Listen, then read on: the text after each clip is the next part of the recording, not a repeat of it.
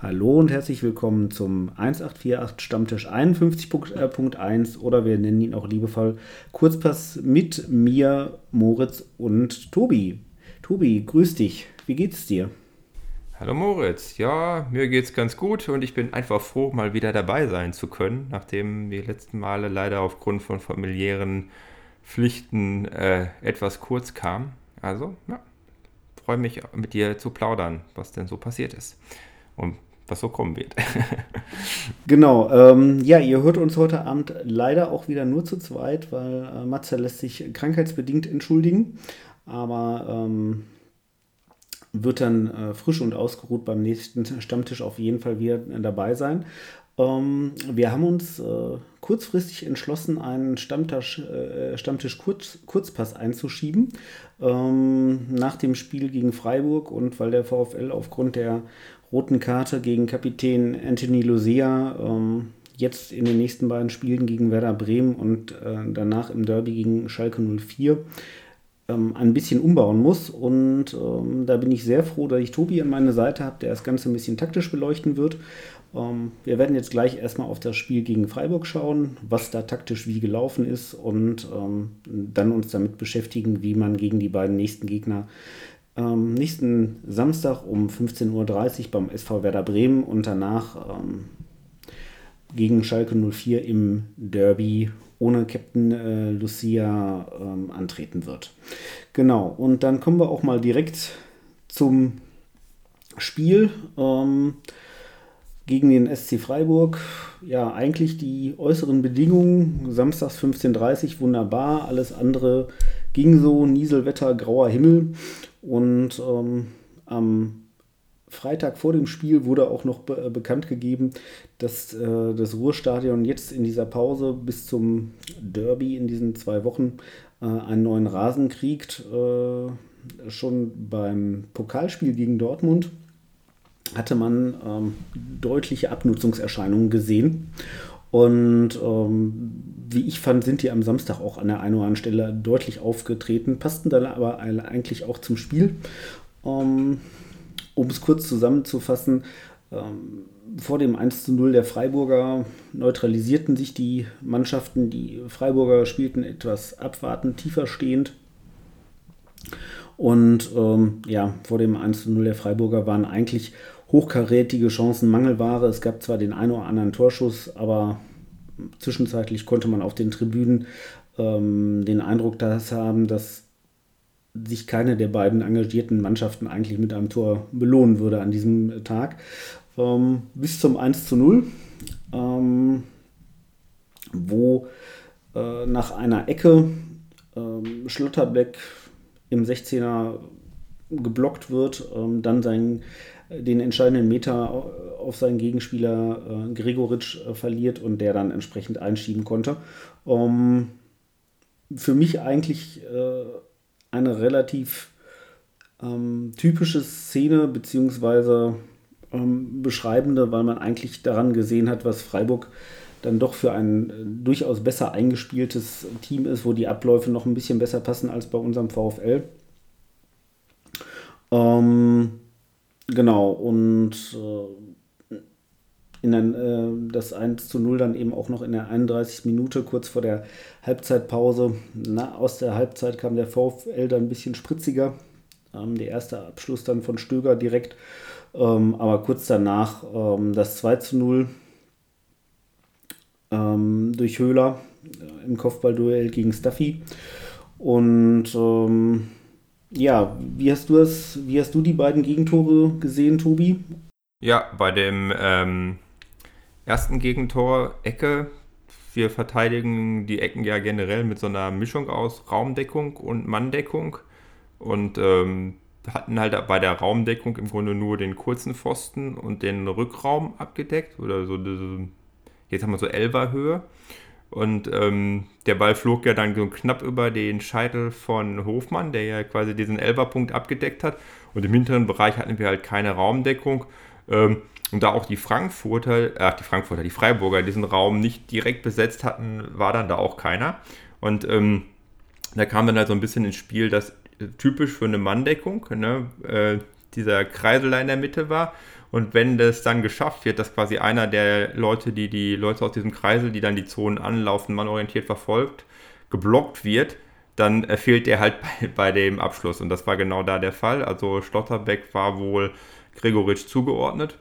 Wurde dann anscheinend, als er loslaufen wollte, geblockt. Ich habe es nicht wirklich gesehen, weil ähm, das war nicht so gut zu sehen in den TV-Bildern. War ein ziemliches Kuddelmuddel, ne? Hat, äh, genau, war ein ziemliches Kuddelmuddel. Und in dem Moment, wo Gregoritsch quasi am kurzen Pfosten auftaucht, ist Schlotterbeck schon hinten dran. Aber ich glaube, du hattest äh, gesagt, es gab ein Interview nachher, wo drin stand, dass äh, Schlotterbeck sagte, er wäre geblockt worden. Genau. Was halt genau dieses typische taktische Mittel ist, wenn ein Gegner mannorientiert verteidigt, ne, dass man dann versucht, einen der Gegenspieler zu blocken, oder ähm, so dass dann ein eigener Spieler in freie Abschlusszone kommt. Und das ist halt hier genau passiert, weil halt auch der lange Pfosten nicht raumorientiert äh, abgedeckt war. Ne? Das sah so, so ein bisschen so aus, als hätte man den komplett vergessen. Ja, genau. Mhm. Genau, beim, beim zweiten Tor, äh, das war ja nach einer äh, Flanke von Freiburgs linker Offensivseite, also unserer rechter Defensivseite, waren sehr breit rüber verschoben. Ne? Deswegen musste ähm, Staphylidis dann da ins Kopfballduell mit Höhler, ne? anstatt den eher Kopfballstärkeren Innenverteidigern. Insgesamt muss man aber auch sagen, dass Höhler das schon das ganze Spiel ziemlich gut gemacht hat, dass er immer diese Schnittstellen zwischen dem Innenverteidiger und dem Außenverteidiger angelaufen hat, äh, um da Zuordnungsprobleme zu erzeugen. Und ähm, das hat halt hier auch perfekt funktioniert. Man muss auch eigentlich sagen, also ich weiß nicht, ob Höhler das 100% absichtlich gemacht hat. Wenn ja, dann war das halt auch schon ziemlich cool, so mit so äh, schräg hinten zum Kopf quasi äh, das ganze Ding dann da in die Ecke zu legen. Das war so technisch nicht so schlecht. Ja, also das.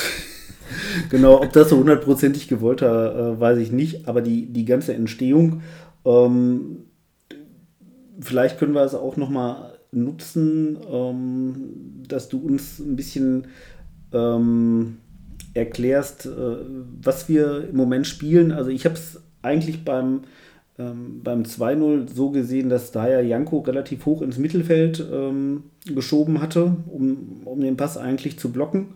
Ähm, ähm, dann Günther äh, im Diagonalsprint nach, nach außen zieht, um äh, hat, hat dann damit Audits gebunden.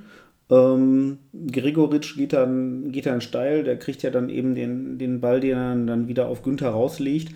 Ähm, der bindet ja dann Schlotterbeck und ähm, dann muss ja eben Stuffy als Linksverteidiger entsprechend einrücken. Und ich glaube, wenn ich das richtig in den ähm, TV-Bildern gesehen habe, war äh, äh, Duan ähm, auf, auf unserer linken ähm, Verteidigungsseite stand er auch noch komplett blank. Ähm, die Positionierung so ähm, spiegelt die ähm, eigentlich auch das wieder, was wir im Moment spielen. Von der. Ja, ja würde ich schon sagen. Also, äh, es ist ziemlich auffällig, ähm, dass wir aktuell so ein schiefes System haben. Das heißt, äh, die rechte Seite ist generell gegenüber der linken Seite vorgeschoben. Ähm, also in dem Spiel jetzt gegen äh, Freiburg mit den zwei Innenverteidigern war es halt so, dass im Grunde Hofmann und Asano, der ja nominell rechter Flügelspieler war, die beiden äh, Innenverteidiger angelaufen haben, auch weil Flecken im Aufbau ja sehr aktiv mitspielt, sodass die Innenverteidiger relativ breit spielen. Und ähm, dann quasi ähm, halt wie Ajay in der Mittelfeldreihe war zusammen mit ähm, ähm, Lucia Stöger und äh, Zoller so ein bisschen davor war auf dem äh, Freiburger Sechser. Ähm, dann äh, aber auch ähm, am Anfang war es noch so, dass ähm, Janko mannorientiert gespielt hat gegen äh, Grifo. Da gab es häufiger so ein bisschen Probleme, weil Grifo generell sich so ein bisschen zurückfallen lässt und später hat ähm, dann ähm, von dort aus quasi auf die Außenverteidiger schieben musste, wenn Asano überspielt wurde. Und das war ja, glaube ich, auch hier so ein bisschen der Fall, ähm, dass man dann gesagt hat, okay, wir schieben generell Janko ins Mittelfeld, sodass äh, Janko quasi äh, ja, so ein Dreier-Mittelfeld bildet mit äh, Lucia als Sechser, Stöger als linken Achter und Janko so ein bisschen wie so ein rechter Achter. Dadurch ähm, kriegt man eigentlich das ganz gut hin, dass man ähm, relativ flexibel verschieben kann. Hat aber das Problem, dass dann, äh, wenn über die Achter hinaus gespielt wird, die Innenverteidiger durchsichern müssen. Ne? Was dann halt in der Szene, wie du es gerade beschrieben hast, passiert ist mit ähm, Ordetz, ne? der dann sehr, sehr breit stand, wodurch dann natürlich wieder die Abwehrkette nachschieben muss. Grundsätzlich war das aber bisher eine Sache, die sehr gut funktioniert hat. Vor allem, weil wir ja häufig jetzt auch mit so ähm, Innenverteidiger-Sechser-Mischungen spielen wo dann zum Beispiel mal der, ähm, der Sechser sich dann auch in die Abwehr fallen lässt, um quasi diese Lücken, die dann so entstehen, aufzufangen. Also ist generell ein sehr, sehr flexibles System. Ich weiß nicht, ich glaube, ähm, ähm, Letsch hatte auch äh, schon mal in einem Interview gesagt, dass er momentan so zwischen Systemen wechseln kann, äh, wobei auch diese Dreierkettensysteme dabei sind. Ne? Und in diesen Dreierkettensystemen ist es halt schon so, dass Suarez dann deutlich tiefer spielt als, als Janko. Ne? Mhm. Was dann aber dazu führt, dass dann halt natürlich die rechte Seite auch nach Verlagerung offen ist. Ja, ja genau, du hattest, äh, ich glaube, das war im Interview nach der, nach der Winterpause, dass er sagte, äh, taktisch wäre man flexibler geworden, weil man eben jetzt situativ die Dreierkette einsetzen könnte, aber grundsätzlich ähm, man mit einer Viererkette eigentlich das Spiel immer beginnt. Genau. Ähm, was halt ganz interessant ist, ist, ähm, dass das eigentlich auch ein Vorgriff darauf ist, äh, wie man gegenpressen möchte. Ne? Also wir bauen aktuell fast nur über links auf, ne? weil wir links mit Soares äh, und Stöger die kreativeren Spieler haben und ähm, dann auch mit Anfi Ajay den Spieler, der am ehesten noch die offensiven Durchbrüche bringt. Ne? Und wenn mhm. wir quasi ähm, so stark auf links fokussiert sind, ähm, macht es halt auch Sinn, dass der, äh, der rechte Außenverteidiger sehr stark einschiebt. Ne? Mhm. Wenn wir dann ähm, generell schieben wir ja momentan unter Letsch unglaublich horizontal zum Ball. Das heißt, ähm, im Grunde, wenn der Ball auf der linken Seite ist, dann ist auch die ganze Mannschaft auf der linken Seite wirklich. Und ähm, dann wäre es natürlich, wenn du dann vier Leute sehr, sehr eng in der Abwehrkette hast, ein bisschen verschenkt. Da macht es dann tatsächlich Sinn, Janko eher in die Mittelfeldkette zu schieben, sodass man dann ähm, ja wirklich so ein ähm, 3-3-1-3 System spielt äh, und das Zentrum absolut verdichtet. Ne? Und so kriegen wir es ja eigentlich auch oft hin, die zweiten Bälle zu gewinnen. Wenn es aber dann mal nicht klappt oder irgendwo was überspielt wird, äh, ist halt ein bisschen Neuordnung notwendig. Ja, ja ich glaube, genau, äh, das Thema Gewinnen zweite Bälle war gegen das, ähm, das gegen Freiburg, was eben nicht geklappt hat, was sonst in den Spielen zuvor oder eben auch in dieser äh, Heimspiel-Siegesserie von, von fünf Spielen in Folge ähm, immer ganz gut geklappt hat. Jetzt hat ja am Samstag ähm, Simon Zoller die Position von ähm, Philipp Förster ähm, übernommen. Wie würdest du die Rolle von Philipp Förster in dem System was äh, Thomas Letsch aktuell spielen lässt, äh, gewichten und ähm, war für dich Simon Zoller auch der logische Kandidat, um, das, um ihn zu ersetzen?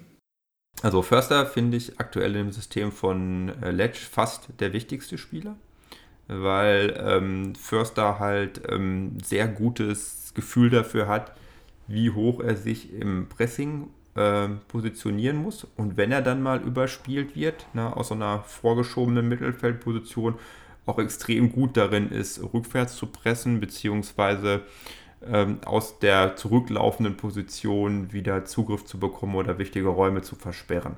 Ne, das äh, macht er unglaublich stark, kann da häufig dann auch direkt ähm, nach Ballverlusten wieder dazu beitragen, dass man sehr schnell die Bälle zurückgewinnt. Und dann aus dem eigenen Ballbesitz heraus finde ich auch, dass äh, Förster sehr gut schafft, so diese Zwischenräume vor der Abwehrkette zu finden, insbesondere so im halblinken Raum und äh, von da aus auch dann sehr, sehr kreativ wird. Also er kann sowohl so Kurzpasskombinationen mit Soares oder Stöger spielen, kann aber auch ähm, Verlagerungen, Flanken oder so Lupfer hinter die Abwehrkette und hat da eigentlich auch immer eine sehr gute Idee, was jetzt gerade von diesen Optionen die beste ist, ne? sodass man ähm, auf jeden Fall aus der Situation heraus das meiste rausholt. Und ähm, in dem Sinne ist wirklich äh, auch sehr wichtig und dass wir dann ähm, aus den höheren Bällen, die wir mal haben, wenn wir dann mal vor die gegnerische Abwehr kommen, dann auch in Richtung Tor kommen. Ähm, Zoller, ja, ist natürlich jetzt, was die Kreativität angeht, äh, nicht so stark. Ähm, defensiv würde ich schon sagen, dass er äh, da eine ähnliche Rolle spielen kann. Der arbeitet ja auch sehr, sehr gut zurück, hat auch ein sehr gutes Gefühl für, für so Laufwege, äh, wie man Räume versperrt. Ich finde auch, dass er das nicht so schlecht gemacht hat. Offensiv ist sein Beitrag ein bisschen anders. Ne? Ich habe schon das Gefühl, dass er gerade so zu Beginn der Saison noch äh, unter Reis ein sehr gutes Verständnis hat mit Hofmann. Ne? Also, dass er da auch so kurze Kombinationen hat. Und ähm, er ist natürlich auch eine interessante Personalie, wenn man bedenkt, dass Hofmann ja immer, ähm, um die langen Bälle zu verteilen, zurückfällt und damit ja quasi auch äh, Lücken mhm. hinterlässt, ähm, diese dann anzulaufen, ne? weil da ist Zoller halt auch sehr, sehr gut, äh, so Zwischenräume zu erkennen und quasi aus der Tiefe in, in Abschlussposition zu kommen. Ja, aber wie du sagtest, weil wir halt leider diese zweiten Bälle äh, gegen Freiburg nicht so gewinnen konnten, hat eigentlich Zoller nicht diese Chancen gehabt, diese Räume auch zu bespielen, weil der Ball dann oft schon wieder weg war oder zumindest ähm, irgendwie aus äh, weiter entfernten Zonen wieder in die, ähm, in, nach vorne gebracht werden musste. Ja, von Philipp Förster habe ich am äh, Samstag eigentlich auch ein bisschen die, ähm, die Standards beziehungsweise gerade die Ecken äh, von der rechten Seite vermisst, ähm, weil die für mich ähm, so gezielt, die auch von äh, Kevin Stöger kommen, die von Philipp Förster, die haben für mich immer noch ein bisschen mehr, ähm, ja, er ist nicht direkt Zug zum Tor, aber die sind ein bisschen schärfer getreten und ähm, das passt für mich immer noch ein bisschen besser. Ähm, auch ohne diese Ecken, wir hatten noch ein paar Chancen in der zweiten Halbzeit. Ähm, Staphylidis nach dem, nach dem Eckball von Stöger von der linken Seite und dann hatte äh, Philipp Hofmann noch zwei, drei Chan äh, zwei Chancen. Ähm, erwischte da aber eigentlich nie so richtig den, den Ball bei. Ähm, ja, und dann waren wir ab der 63. Minute nur noch zu zehnt. Ähm, Lucia ähm, verspringt bei einer Annahme der Ball, er geht hinterher. Ähm, ja, äh, trifft den Freiburger mit offener Sohle direkt vor den Augen von Felix Zweier, der dann auch direkt äh, die rote Karte zückte. Ähm, ich sag mal so, es hat das Verhältnis zu den Bochumer Fans am Samstag nicht gebessert, diese rote Karte. Ähm, Felix Zweier, ähm, ich habe es mir dann im, im Nachgang nochmal so ein bisschen angeguckt, ähm, hat, glaube ich, relativ viel in eben so einem kampfbetonten Spiel am Anfang laufen lassen ähm, und ist dann aber auch so ein bisschen nach dieser äh, roten Karte dann so ein bisschen umgeschwenkt. Ähm, unser eigene, hauseigener Schiedsrichter-Guru in, in Form von Matze sagte, es war eben eine klare rote Karte, weil die offene Sohle mit der Lucia ähm, den Gegenspieler trifft, einfach nicht wegzudiskutieren ist. Ähm, da kann noch ein Ball in der Nähe sein und er kann ihn gespielt haben, aber ähm, die offene Sohle ist eben ähm, äh, das ausschlaggebende Momentum für die rote Karte. Ähm, man hatte ja mehrere O-Töne, also viele sagten ja auch, ja, na, ist es, äh, zieht, zieht er gelb. Äh, in der Situation wird der Videoschiedsrichter auch nicht mehr eingreifen und sagen, nee, du musst, äh, guckst dir nochmal an. Ähm, es war eben eine 50-50 Entscheidung, wobei eben nach, nach Regelbuch es eine ähm, klare rote Karte war. Ähm, man hatte dann in der Nachspielzeit noch eine Szene, wo ähm, äh, Jimmy äh, Antia J äh, im 16er, ja, ich glaube, so richtig sieht er seinen Gegenspieler nicht, trifft ihn dann äh, trotzdem trifft den Gegenspieler im Zurücklaufen. Ähm, das hat sich dann Felix Zweier nochmal zwei Minuten auf dem Bildschirm angeguckt, hat dann nicht auf Elfmeter entschieden, ähm, wo ich sage, also das war für mich schon ein relativ klarer Elfmeter. Also ich glaube, Sebastian Polter wäre letzte Saison dafür gefeiert worden, ähm, wenn er so einen Elfmeter für einen VfL rausgeholt hat. Hätte. Ähm, genau. Hast du noch was zu Freiburg zu sagen, Tobi? Ja, vielleicht zu der roten Karte von Lucia. Ähm, mhm. Was da ja häufig noch ins Feld geführt wurde zugunsten von Lucia, ist, dass er kurz bevor er den Gegner trifft, den Ball spielt. Ähm, ich glaube, das, das äh, kann ich verstehen, weil er im Grunde, also es ist ja so eine doppelte Aktion gewesen. Ne? Er spielt ja erst, die erste Ballannahme ist nicht so gut, dann versucht er nachzugehen, dann spielt er den noch so leicht, aber ich glaube, wenn er jetzt nach dem dann den Ball leicht spielt, er versucht den ja so mit der Seite mitzunehmen, ne, den Ball, äh, dann wirklich die, die Drehung weitermacht und den Fuß nach rechts oder nach links wegzieht, dann, dann wäre da auch nichts passiert. Ne? Aber mhm. dadurch, dass er dann quasi sowieso schon in so einer Sprungbewegung war, äh, musste er quasi den Fuß wieder aufmachen und ist dann äh, runtergefallen. Ne? Und ja. ähm, das dann, wenn man sich jetzt wirklich die, den, die Situation guckt, wo er den, Fuß trifft, trifft er wirklich gerade mit der Sohle auf das Schienbein. Und äh, da kann ich dann auch die rote Karte nachvollziehen. Ne? Ähm, dadurch, äh, dass er halt auch frei in der Luft war und auch diese Aktion ja nicht mehr kontrollieren konnte, sondern quasi mit dem kompletten Körpergewicht da auf dem Fuß steht. Ähm, ärgerlich, aber ja, wahrscheinlich die richtige Entscheidung. Ja, genau. Ähm, genau, vor dieser Entscheidung ähm, wollen wir eben auch jetzt auf die nächsten beiden Spiele gegen Bremen und Schalke nochmal gucken, ähm, wie man taktisch an die Sache rangeht und äh, wie man Anthony äh, Lucia ersetzt. Ähm, als Captain äh, wird, wenn da nichts mehr dazwischen kommt, aller Voraussicht nach äh, Manuel Riemann die Mannschaftsausfeld führen. Ähm, genau, das ist jetzt zuerst gegen Werder Bremen. Werder hat äh, jetzt in den letzten acht Spielen die sechste Niederlage am Wochenende beim 2 zu 0 bei Eintracht Frankfurt kassiert. Ähm, Werder im Moment ein bisschen mit Ver Verletzungssorgen äh, mit Schill Weiser, ähm, fällt mit einer Außenbandverletzung am Knöchel, auch aller Voraussicht nach noch für das Spiel gegen Bochum aus. Ähm, äh, Christian Groß äh, aus dem Mittelfeld fiel jetzt auch ähm, gegen Frankfurt aus. Da wird man sehen, ob er unter der Woche noch mit, mit trainieren kann.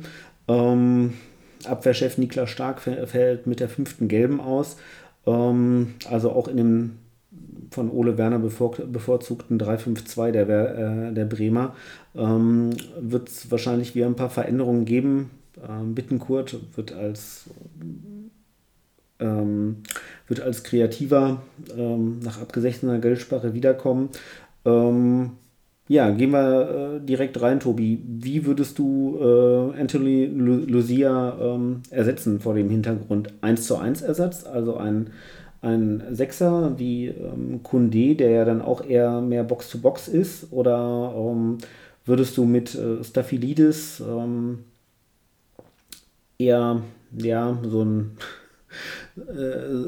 eher einen, einen Krieger als Sechser äh, aufs Feld schicken oder würdest du dich für eine Variante mit Masovic und äh, Osterhage entscheiden?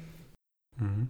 Also ich glaube, ähm, bevor man jetzt darüber spricht, wie man ihn am besten ersetzt, muss man schon sagen, äh, dass Lucia da auch eine unglaubliche Wandlung gemacht hat. Ne? Also Lucia war ja noch bis vor der letzten Saison ein Spieler, der wirklich auch so ein kompletter Box-to-Box-Spieler war, der auch wirklich überall auf dem Platz versucht hat, in Zweikämpfe zu kommen, äh, um ähm, da auch irgendwie einen Einfluss auf das Spiel zu nehmen. Ne? Da hat ähm, der Reis bzw. die Mannschaft ihn dann in der letzten Saison umerzogen, dass er halt häufig jetzt auch die Position als Sechser hält. Aber ähm, im Grunde jetzt bei diesen Aktionen, wo er dann aus der Sechserposition rausrückt, einfach ein unglaublich gutes Gespür und ein unglaublich gutes Timing hat. Ne? Das fällt jetzt auch unter dem System von Letch, mit diesem noch mehr äh, kompakten System, mit noch mehr leitenden äh, Elementen aus dem ersten Pressing auf, äh, wie gut er da dann auch wirklich äh, entscheidet, wann er mal jetzt diese Räume aufgibt, ohne dass da wirklich eine Gefahr aufkommt. Und ähm, ich glaube, diese Kombination haben wir so nicht im Kader. Ne? Wir haben halt Spieler wie Kunde oder wie, wie Osterhage, die auch so dieses Box-to-Box -Box mitbringen und auch ähm, mit ihrer Dynamik sehr weiträumig so in Zweikämpfe gehen können die dann aber auch gerne mal wichtige Räume aufgeben. Ne? Also Kunde ist da halt einfach so extrem zum Beispiel, dass er äh, sehr, sehr tief zurückfällt, ne, um dann vorzupreschen, äh, was dann den Gegner vielleicht ähm, die Möglichkeit gibt, an ihm vorbeizudrehen oder auch irgendwie wichtige Verbindungsräume zu besetzen. Ähm, Osterhage halt einfach, weil er da äh, auch noch dann teilweise ein bisschen wild ist. Äh, ähm, Deswegen wäre meine Option tatsächlich äh, für das Spiel gegen Bremen Erhan Masovic auf der 6 zu bringen, weil ähm, Bremen ja auch dieses System mit zwei Stürmern hat. Ähm, das heißt, da werden unsere beiden Innenverteidiger gut gebunden sein und mit äh, Masovic könnte man dann so eine Art ja, Switch-Innenverteidiger aufbauen, der, wenn dann zum Beispiel Orletz oder ähm, ähm Schlotterbeck die Läufe von ähm, Duxch, wenn er dann dich zurückfallen lässt, verfolgt, dass er dann so ein bisschen auch die Räume besetzen kann und quasi gleichwertig damit verteidigen kann. Ne? Ähm, gerade wenn Bittenkurt, ähm, wenn der dann auch so ein bisschen offensiver diese Position versucht zu besetzen, äh, kann er da mhm. dann auch nochmal gut mitmachen. Äh, die Frage ist tatsächlich, die ich mir stelle, wenn man jetzt diesen Switch-Sechser hat, ähm, würde man ja wahrscheinlich noch, noch, nicht dann direkt gegen die Achter verteidigen, ob man dann nicht vielleicht sogar neben Masovic mit Stöger und Kunde spielt, sodass man dann ähm, da quasi direktes Matching auch für die beiden Achter hat und trotzdem dann mit Förster, ne? dass man also quasi eine Offensivposition opfert, um einfach sicherzustellen, dass man ähm, gegen die Stürmer von Bremen äh, stabil ist.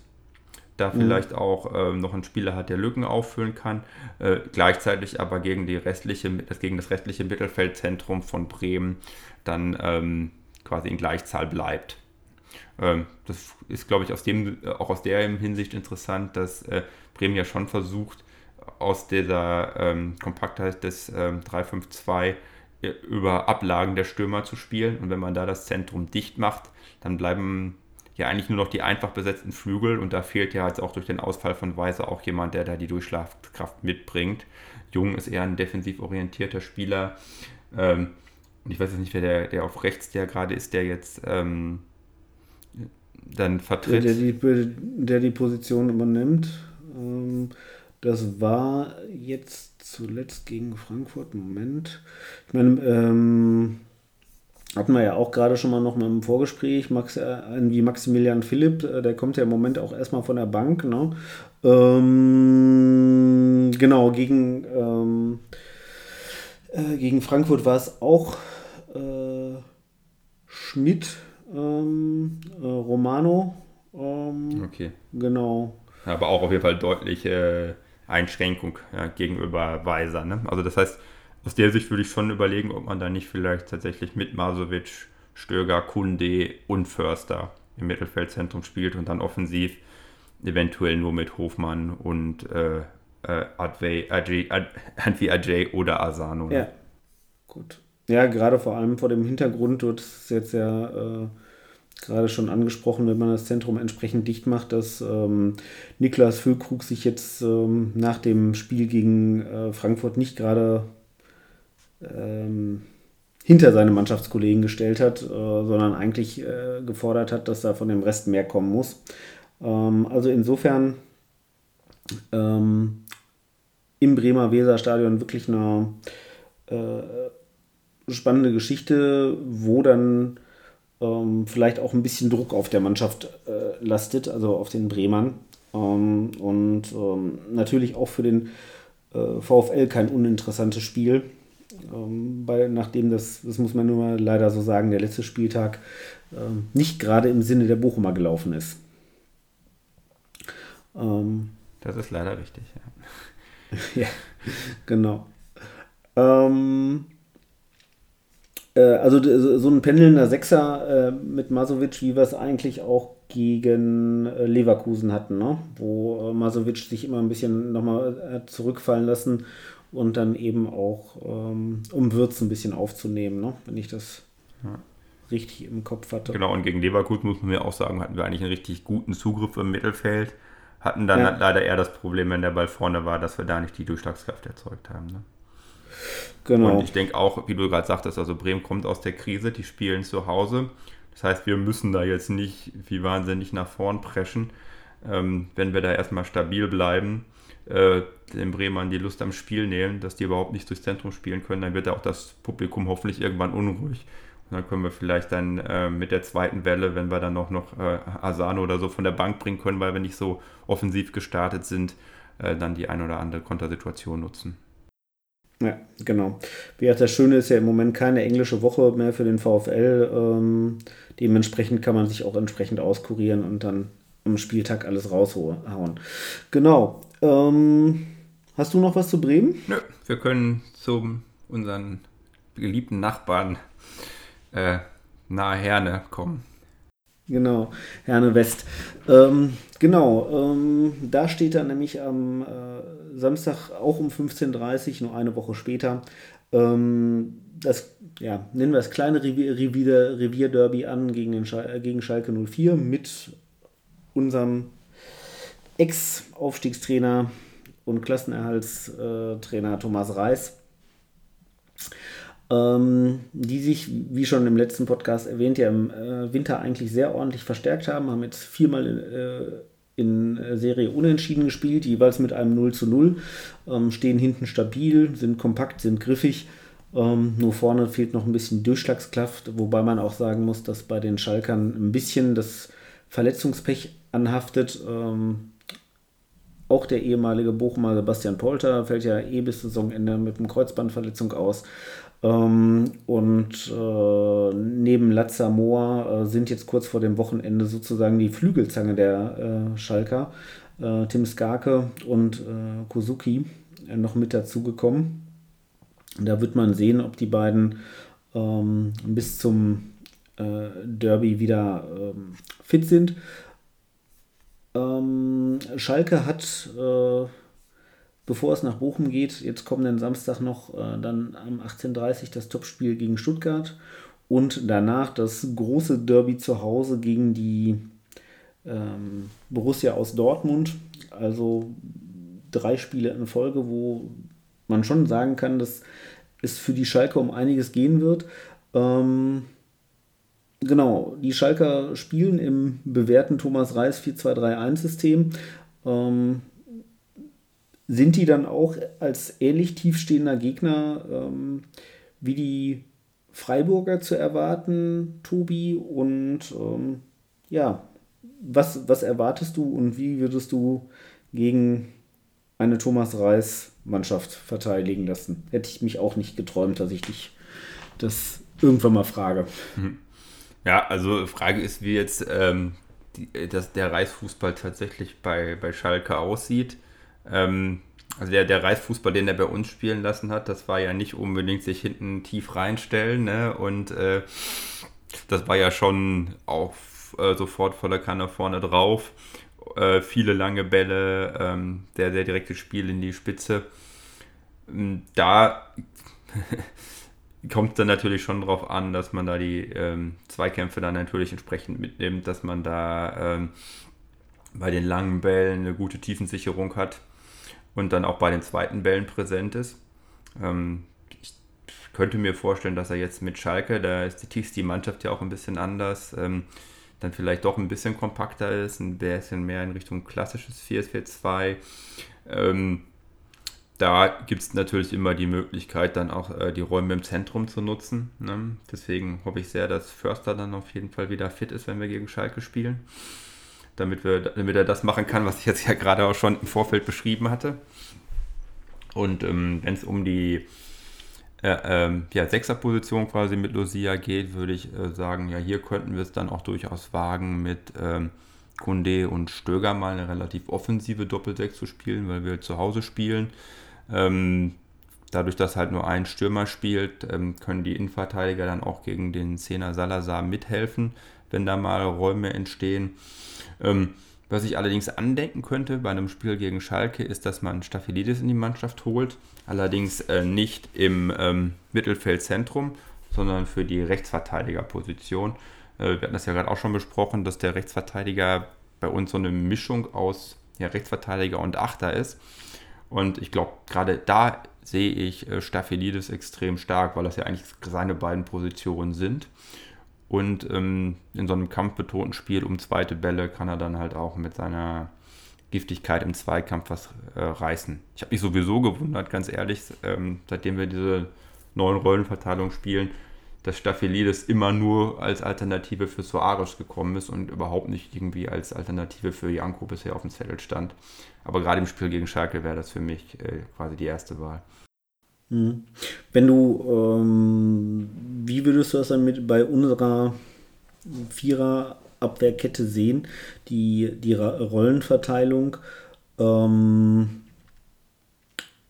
also A, würdest du, wie würdest du auf zwei schnelle Außen reagieren? Ne? Also dass, dass äh, Bülter ähm, oder Skarke über links kommen und rechts, wenn er dann fit ist, wäre er dann wahrscheinlich Kozuki.